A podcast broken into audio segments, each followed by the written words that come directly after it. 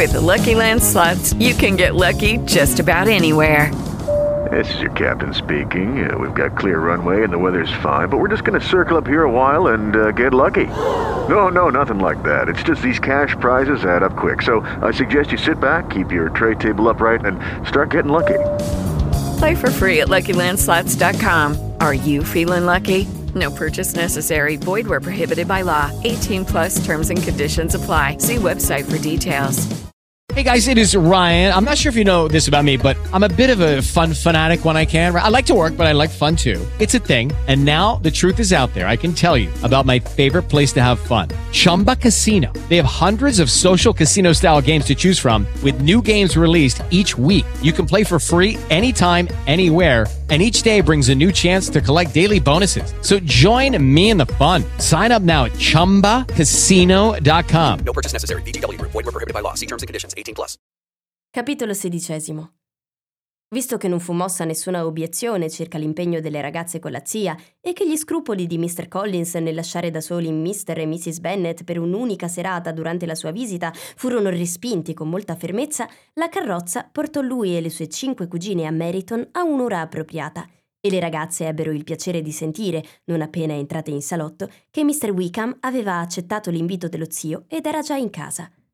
Una volta ricevuta questa informazione ed essendosi tutti accomodati, Mr. Collins fu libero di guardarsi intorno e ammirare, e fu talmente colpito dalle dimensioni e dall'arredamento della stanza che affermò che avrebbe quasi potuto immaginare di essere nella saletta estiva della colazione a Rosings, un paragone che in un primo momento non sembrò molto gratificante, ma quando Mrs. Phillips apprese da lui che cosa fosse Rosings e chi ne era proprietario, quando ebbe ascoltato la descrizione di uno solo dei salotti di Lady Catherine e scoperto che solo il camino era costato 800 sterline, si rese conto di tutta la grandezza di quel complimento e non si sarebbe risentita nemmeno di un paragone con la stanza della governante. La descrizione di tutta la grandiosità di Lady Catherine e della sua magione, con occasionali digressioni in lode della sua umile dimora e delle migliorie in corso, lo tenne felicemente occupato fino a quando i signori non si unirono a loro e Mrs. Phillips trovò un'ascoltatrice molto attenta, la cui opinione sulla sua importanza aumentava per quello che stava sentendo e che era decisa a riferire tutto al vicinato non appena avesse potuto. Alle ragazze, che non stavano certo a sentire il cugino e che non avevano nulla da fare se non desiderare uno strumento ed esaminare le mediocri imitazioni di porcellana cinese sul caminetto fatte da loro, il periodo di attesa parve lunghissimo. Finalmente, comunque, si concluse. Apparvero i signori e quando Mr. Wickham entrò nella stanza, Elizabeth si rese conto che l'ammirazione provata al primo incontro e poi ripensando a lui non era minimamente irragionevole. Gli ufficiali erano in generale un gruppo molto rispettabile e distinto e al ricevimento erano presenti i migliori. Ma Mr. Wickham era ben al di sopra di tutti loro nella figura, nei tratti, nel modo di fare e di muoversi, quanto loro erano superiori al compassato faccione dello zio Phillips, con le sue zaffate di porto, che li seguiva nella stanza. Mr. Wickham fu il fortunato a cui si rivolsero quasi tutti gli sguardi femminili, ed Elizabeth fu la fortunata accanto alla quale lui si sedette alla fine. E il modo gradevole con cui lui iniziò immediatamente a conversare, anche se riguardava solo l'umidità della serata e la probabilità di una stagione piovosa, le fecero capire come gli argomenti più triti, noiosi e banali potessero essere resi interessanti dall'abilità di chi ne parla. Con rivali come Mr. Wickham e gli ufficiali a contendergli l'attenzione del bel sesso, Mr. Collins sembrò sprofondare nell'insignificanza. Per le signorine era sicuramente una nullità, ma aveva ancora a intervalli una gentile ascoltatrice in Mrs. Phillips, ed era, grazie alle sue attenzioni, abbondantemente fornito di caffè e di dolci. Una volta sistemati i tavoli da gioco, ebbe l'opportunità di ricambiarla, sedendosi per giocare a whist. Al momento ne so poco di questo gioco, disse, ma sarò lieto di migliorare, poiché nella mia posizione sociale Mrs. Phillips gli fu molto grata per la cortesia, ma non aveva il tempo di stare a sentire le sue ragioni. Mr. Wickham non giocava a whist e fu accolto con molto piacere all'altro tavolo, tra Elizabeth e Lydia. Dapprima sembrava esserci il pericolo che fosse accaparrato interamente da Lydia, dato che era una parlatrice molto risoluta, ma visto che era anche estremamente attratta dalla lotteria, si mostrò subito più interessata al gioco, più ansiosa di fare scommesse e di gridare a ogni vincita che di prestare attenzione a qualcuno in particolare. Pur lasciandosi coinvolgere dal gioco quel tanto che bastava, Mr. Wickham fu perciò libero di chiacchierare con Elizabeth. E lei era dispostissima ad ascoltarlo, anche se avrebbe desiderato soprattutto ascoltare ciò che non sperava potesse essere detto, la storia della sua conoscenza con Mr. Darcy. Non osava nemmeno menzionare quel gentiluomo. La sua curiosità, tuttavia, venne appagata in modo inaspettato. Fu lo stesso Mr. Wickham a introdurre l'argomento. Si informò sulla distanza tra Netherfield e Meriton e dopo aver ottenuto la risposta chiese con fare esitante da quanto tempo Mr. Darcy fosse lì. Da circa un mese, disse Elizabeth. E poi, restia a lasciare cadere l'argomento, aggiunse È una persona con proprietà molto estese nel Derbyshire, da quanto ho capito. Sì, rispose Mr. Wickham. La sua tenuta lì è enorme. 10.000 sterline nette all'anno. Non avreste potuto incontrare una persona più adatta di me a darvi informazioni certe in proposito, poiché ho avuto rapporti molto stretti con la sua famiglia fin dall'infanzia. Elizabeth non poté fare a meno di mostrarsi sorpresa. Potete bene essere sorpresa, Miss Bennet, da un'affermazione del genere dopo aver visto, come probabilmente è stato, la freddezza del nostro incontro di ieri. Conoscete bene Mr. Darcy? Quel tanto che mi basta, esclamò Elizabeth con molto calore. Ho passato quattro giorni nella stessa casa insieme a lui e lo ritengo molto antipatico. Non ho nessun diritto di esprimere la mia opinione, disse Wickham, sul suo essere simpatico o meno. Non sono la persona adatta per farlo. Lo conosco da troppo tempo e troppo bene per essere un buon giudice. Sarebbe impossibile per me essere imparziale, ma credo che la vostra opinione su di lui stupirebbe quasi tutti, e forse non la esprimereste in modo così deciso da nessun'altra parte. Qui siete in famiglia. Parola mia, non sto dicendo qui quello che non direi in qualunque altra casa nei dintorni, salvo Netherfield. Non è affatto popolare nell'Hertfordshire. Sono tutti disgustati dal suo orgoglio. Non troverete nessuno che ne parli in modo più favorevole. Non posso certo fingere di essere dispiaciuto, disse Wickham, dopo una breve pausa, del fatto che lui o chiunque altro sia giudicato come merita. Ma con lui credo che non accada spesso.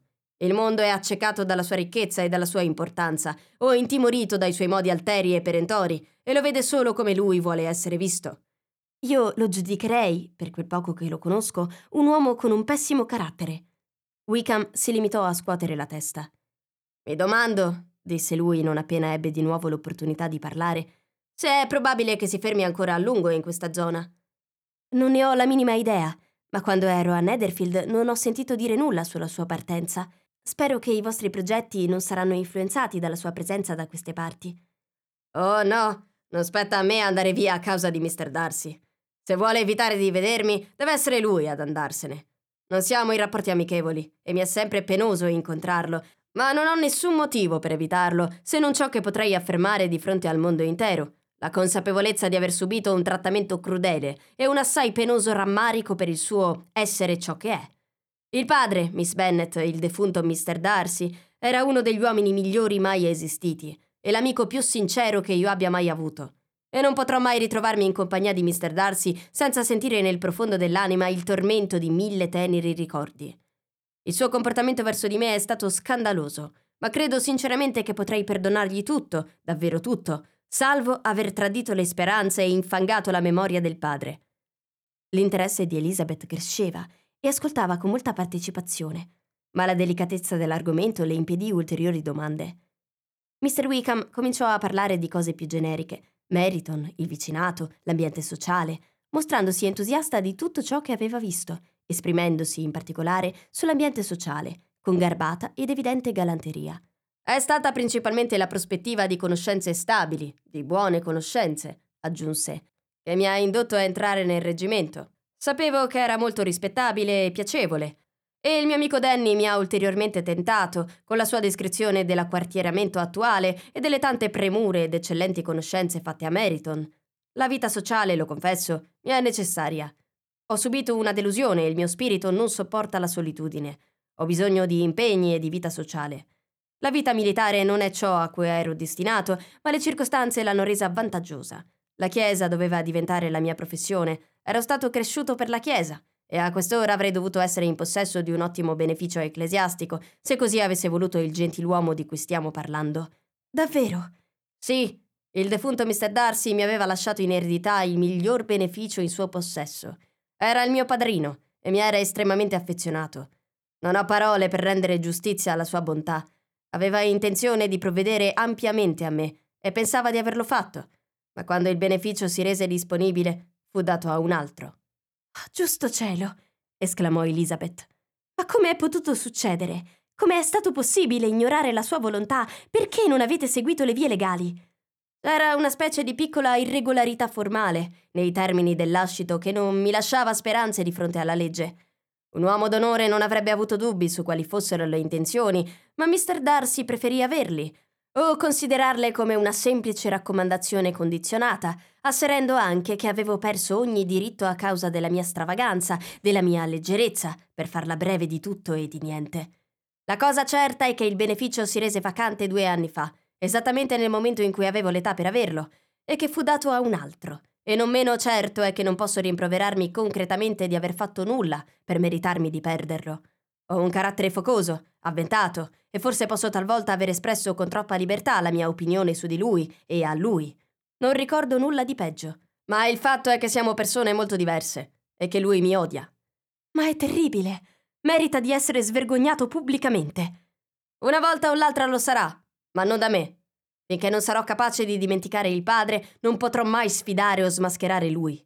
Elizabeth gli rese onore per sentimenti del genere e gli sembrò più bello che mai mentre li esprimeva. Ma, disse dopo una breve pausa, quale può essere stato il motivo? Che cosa può averlo indotto a comportarsi in modo così crudele? Una profonda, risoluta antipatia verso di me, un'antipatia che non posso che attribuire in qualche misura alla gelosia. Se il defunto Mr. Darcy mi avesse amato di meno, il figlio mi avrebbe sopportato di più, ma l'insolito affetto del padre verso di me credo lo abbia irritato sin dall'infanzia. Non aveva un carattere pronto a sopportare quel tipo di competizione in cui ci trovavamo, quel tipo di preferenza che spesso mi era accordata. Non ritenevo Mr. Darcy così malvagio.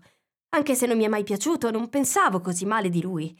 Avevo immaginato che disprezzasse i suoi simili in generale, ma non sospettavo che si abbassasse a una vendetta così meschina, a un'ingiustizia, a una mancanza di umanità come questa. Dopo qualche minuto di riflessione comunque proseguì. Ricordo però come un giorno a Netherfield si sia vantato dell'implacabilità del suo risentimento, di un carattere che non perdona. Deve avere un'indole terribile. Non sono affidabile su questo argomento, replicò Wickham. Non posso essere imparziale nei suoi confronti. Elizabeth si immerse di nuovo nei propri pensieri e dopo un po' esclamò Trattare in questa maniera il figlioccio, l'amico, il preferito del padre.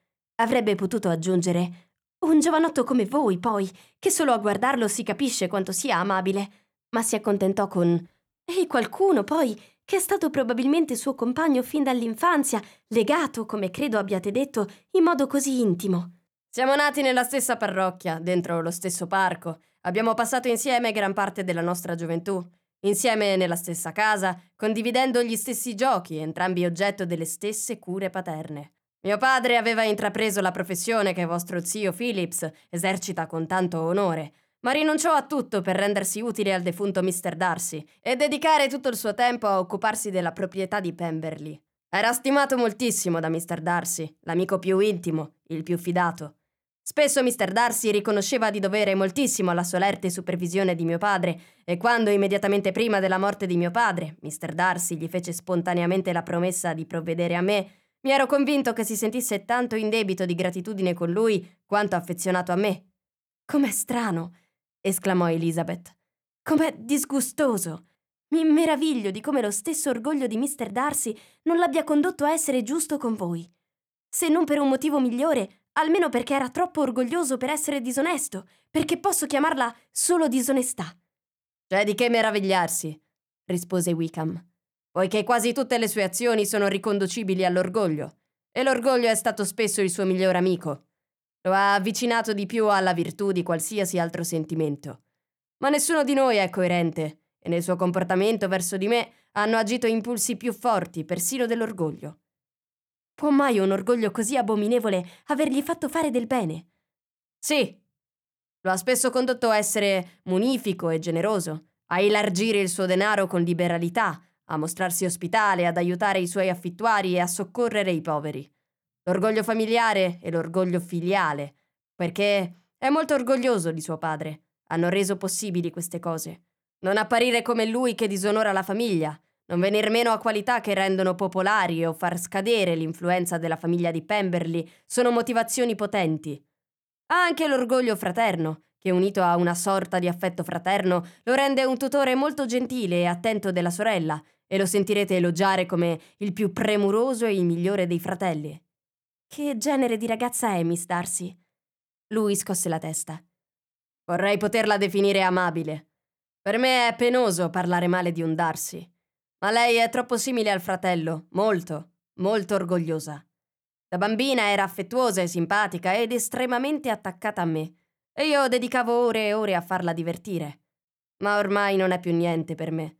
È una ragazza attraente di 15 o 16 anni e so che è molto istruita. Dalla morte del padre la sua casa è stata a Londra, dove una signora vive con lei e sovrintende alla sua educazione.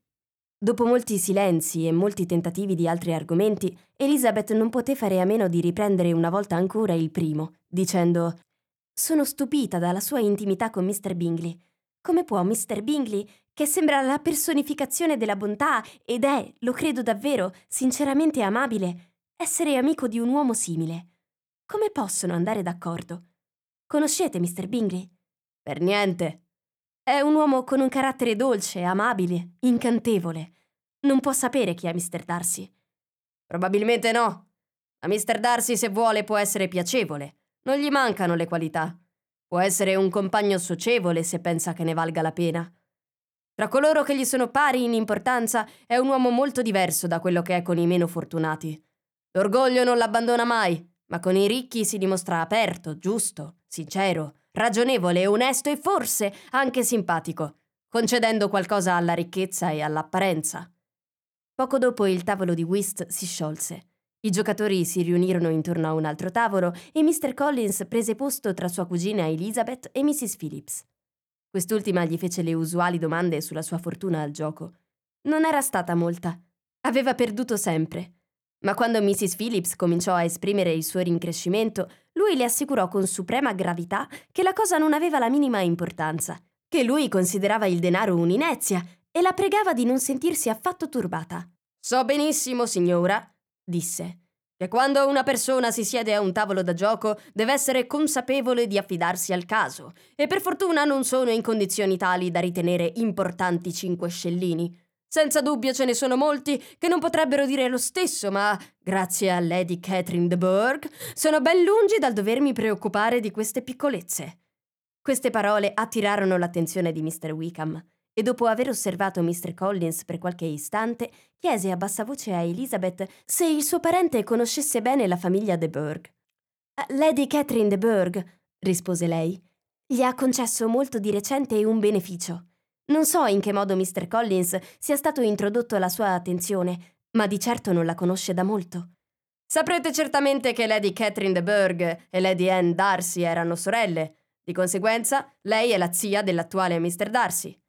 Oh, no, davvero, non lo sapevo. Non sapevo nulla delle parentele di Lady Catherine.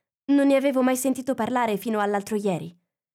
La figlia, Miss de Bourgh, avrà una vasta fortuna e si dice che lei e il cugino uniranno le due proprietà. Questa informazione fece sorridere Elizabeth, pensando alla povera Miss Bingley. Sarebbero state di certo vane tutte le sue attenzioni, così come vani e inutili l'affetto per la sorella e le lodi che faceva a lui, se era già destinato a un'altra. Mr. Collins, disse lei, parla con grandissima stima di Lady Catherine e della figlia, ma da alcuni particolari che ha raccontato di sua signoria Sospetto che la sua gratitudine lo porti fuori strada e che, nonostante sia la sua benefattrice, sia una donna arrogante e presuntuosa. Credo che sia abbondantemente fornita di entrambe le qualità, rispose Wickham. Non la vedo da molti anni, ma ricordo benissimo che non mi è mai piaciuta e che i suoi modi erano dittatoriali e insolenti. Ha la reputazione di essere notevolmente saggia e intelligente, ma io credo invece che parte delle sue qualità derivino dal rango e dalla ricchezza, Parte dai suoi modi autoritari e il resto dall'orgoglio del nipote, che ritiene che chiunque gli sia imparentato debba avere un'intelligenza di prim'ordine. Elizabeth ammise che aveva fornito un resoconto molto credibile e continuarono a chiacchierare con reciproca soddisfazione finché la cena non mise fine alle carte e diede modo al resto delle signore di condividere le attenzioni di Wickham. Non c'era modo di conversare in mezzo al chiasso della cena di Mrs. Phillips. ma i suoi modi lo raccomandarono a tutti. Qualunque cosa dicesse era detta bene e qualunque cosa facesse era fatta con eleganza. Elizabeth se ne andò con la testa piena di lui. Per tutto il viaggio di ritorno non riuscì a pensare ad altro che a Mr. Wickham e a quello che le aveva raccontato. Ma non ebbe nemmeno il tempo di menzionarne il nome, poiché né Lydia né Mr. Collins stettero un attimo in silenzio. Lydia parlò senza sosta della lotteria, delle fiche che aveva perso e delle fiche che aveva vinto, e Mr. Collins, tra la descrizione della cortesia di Mr. e Mrs. Phillips, le affermazioni circa la sua noncuranza per le perdite a whist, l'elenco di tutte le portate della cena e i suoi timori di far stare troppo strette le cugine, aveva più da dire di quanto riuscì a fare prima che la carrozza si fermasse a Longbourn House.